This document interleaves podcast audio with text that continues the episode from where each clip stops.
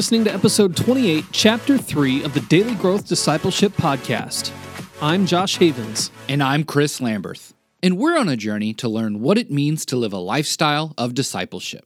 We're glad you're joining us and hope that as you set aside this time for God, that He would help you grow today in the everyday moments of life. Andre Snavely is passionate about reaching the lost with spirit empowered training, resourcing, and equipping for Acts 1 8 ministries. As an author, missionary, and theologian, Dr. Snavely and his wife Darla have been in ministry together for nearly 30 years, serving in pastoral ministry and as a professor of Bible, theology, and ministry at Central Bible College and Global University. They currently live in Brussels, Belgium, where Dr. Snavely serves as professor of theology at Continental Theological Seminary. And Darla serves with Breaking Chains, a ministry that helps women escape prostitution. His book, Life in the Spirit, explores what the church would look like if Christians saw their lives as totally dependent on the Spirit's presence, to live as Jesus lived. Have you ever thought about why God gave us marriage? In Scripture, it's one of the most used analogies for his love and relationship with the church. But perhaps it's more than an analogy.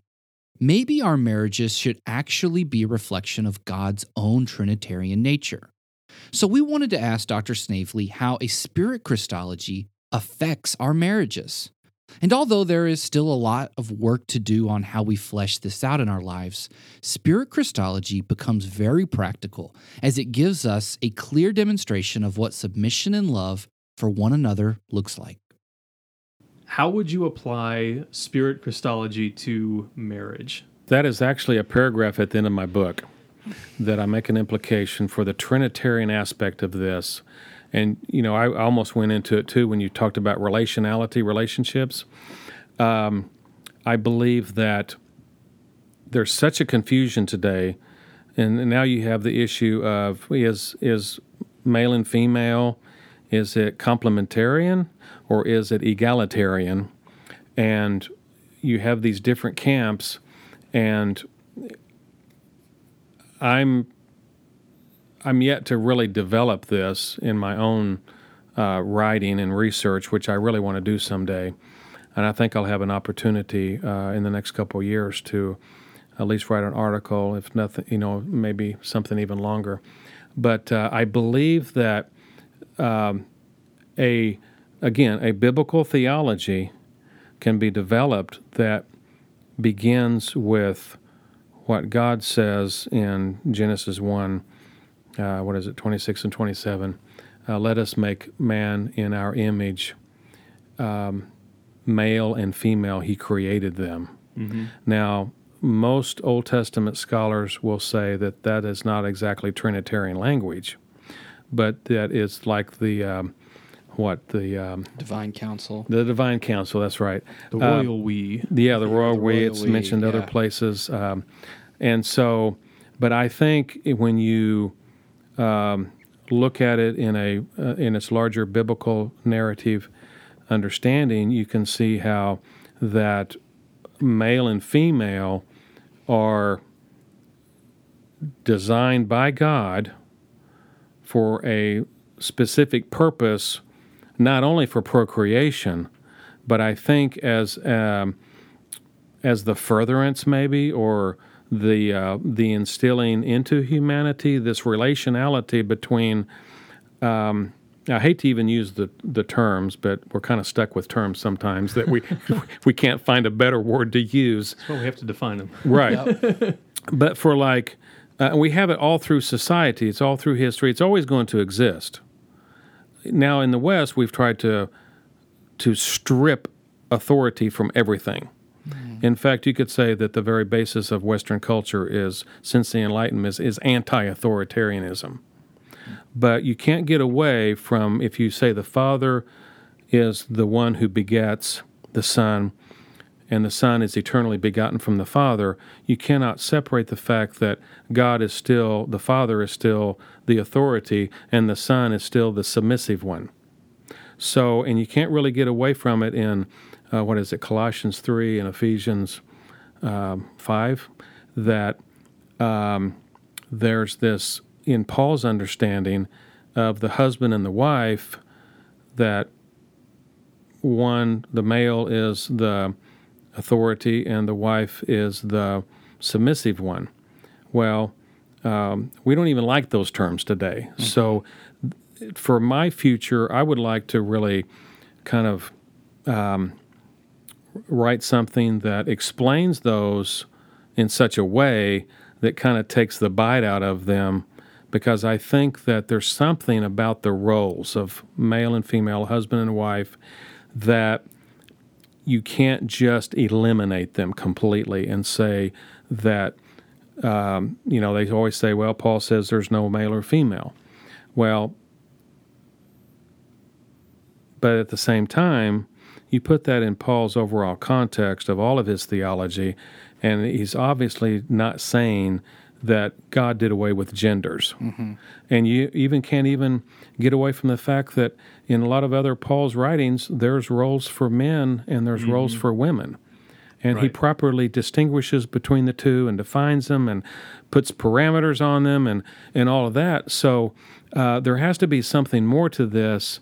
And I, but I really think that it's in this relation, this reciprocal relationality, to where the one who is an authority, like Paul says, the the husband is again example prototype is Jesus Christ himself that gave up his life for the church.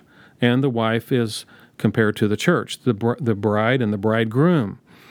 And um, the bride being Jesus Christ is the one who the the man the male emulates his life and so his role as a leader his is a sacrificial leadership in the family nowhere does paul give um, any even a hint mm.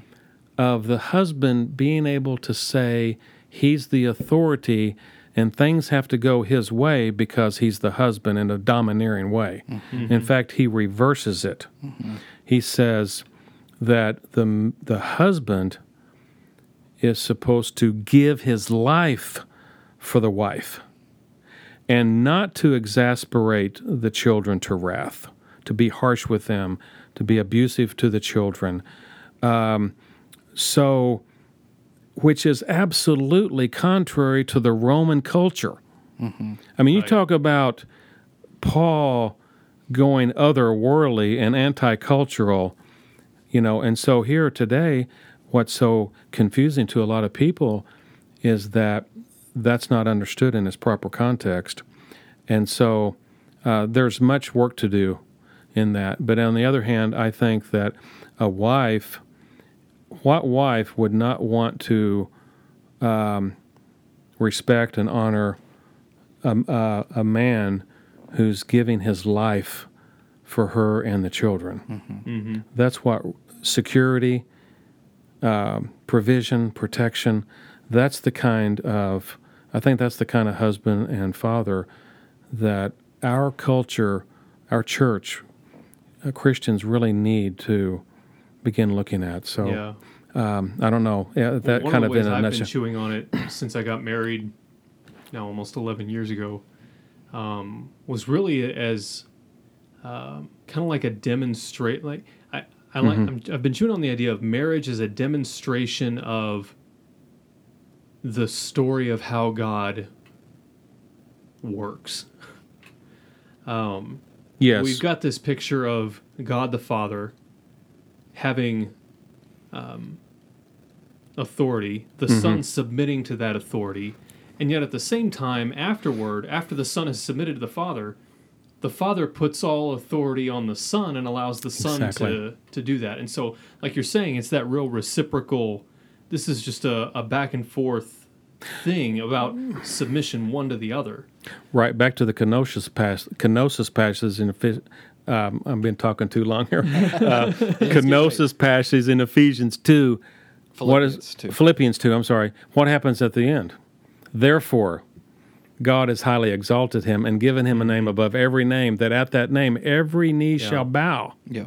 So, again, it's this narrative more than it is the abstract.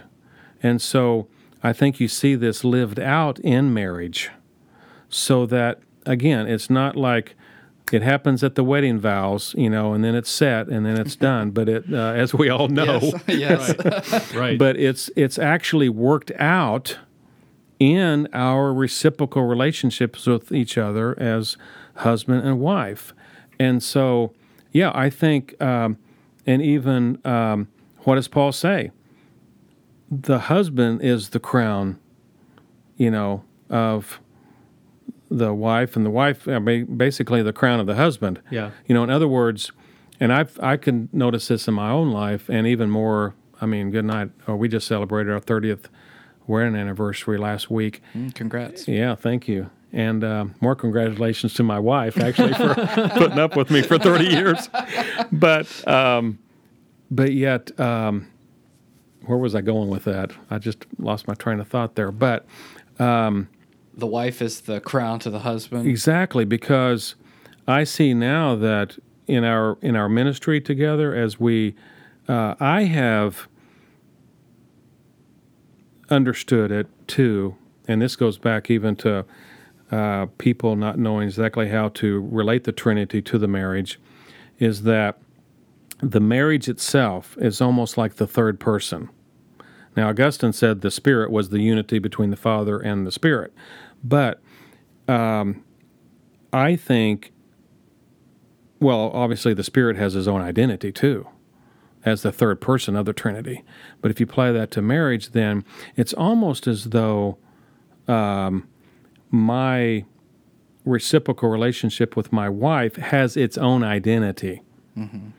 That if I would um, breach the deal, if I would, you know, if I would not fulfill my end of the bargain, then something is damaged that is, I don't know. I hate to say it's irreparable, but um, that It might doesn't leave it the same. It doesn't ever be the same. Yep. Right after that. And so there has to be something said to that because maybe that's a damage to the spirit, you know, like, and even and even the you know we think about the unpardonable sin against the spirit. Uh, I don't know what the implications would be there, but um, I think that the spirit is grieved when Jesus' lordship is not um, lived out in our lives. And I think we can grieve the Holy Spirit to a point where um, the Spirit's work in our lives is is forever damaged. We see that in people's lives too, where um, they allow something to come in, and over a period of years, the Spirit's work of um, keeping them and sustaining them is pushed aside and pushed aside to where uh, they just fall away from Christ. And I think that can happen um, as a mirror, as the marriage is a mirror of the Trinity, then I think um, we see that in marriages too, that uh, when things are done that damage the marriage, then it seems like that third person, that marriage itself, as its own identity, begins to suffer uh, irreparable damage to where uh, it, it just takes a miracle of God to. Not that God can't do it, because God has done that too. but Yeah. I don't want to, you know, that doesn't have to be that way. God loves to use analogies to communicate with us. When we call him Father, it's a way for us to understand who he is. And Jesus did the same thing with parables. He told stories about things like a farmer who went out to sow seed as a way to illustrate how different people respond to the message of the gospel. In the same way, marriage does this too. It's not just the union between man and woman, but also the union of the couple with God at the center. And the roles in marriage then serve as an illustration, an analogy for the way God works in the Trinity. The husband is called to serve the wife and lay down his life for her, just like Jesus did for the church. And the wife is called to serve the husband and offer her life to him. This is exactly the way Jesus and his Father behave. So then, marriage is a visible demonstration of this reality that calls us back to God and the way he works and acts. So today I want to challenge you to do something very simple serve your spouse. Do something to serve them you don't usually do. And when you do this, you're actively demonstrating the love and submission that Jesus himself showed through the power of the Spirit at work in his life.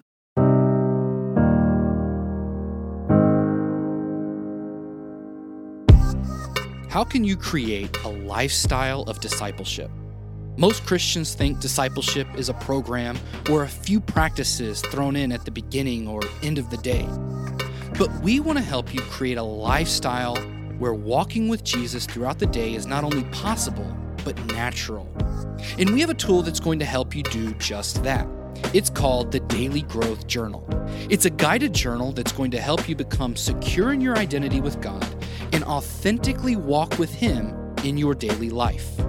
Growing daily in your walk with Christ is possible if you cultivate a lifestyle of discipleship. And the Daily Growth Journal will help you do just that.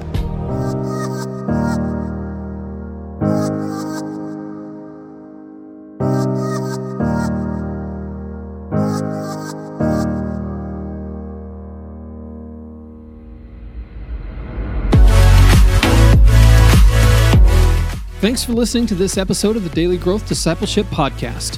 You can find out more about Andre and Darla's missionary work by clicking the Facebook link in the show notes. Then check out the next chapter in our conversation, where Andre unpacks what it really means to become more like Jesus. If you want to stay up to date on everything happening at Daily Growth Discipleship, go to dailygrowthdiscipleship.com and subscribe for free. You can also subscribe to this podcast on Apple Podcasts, Google Podcasts, and Spotify.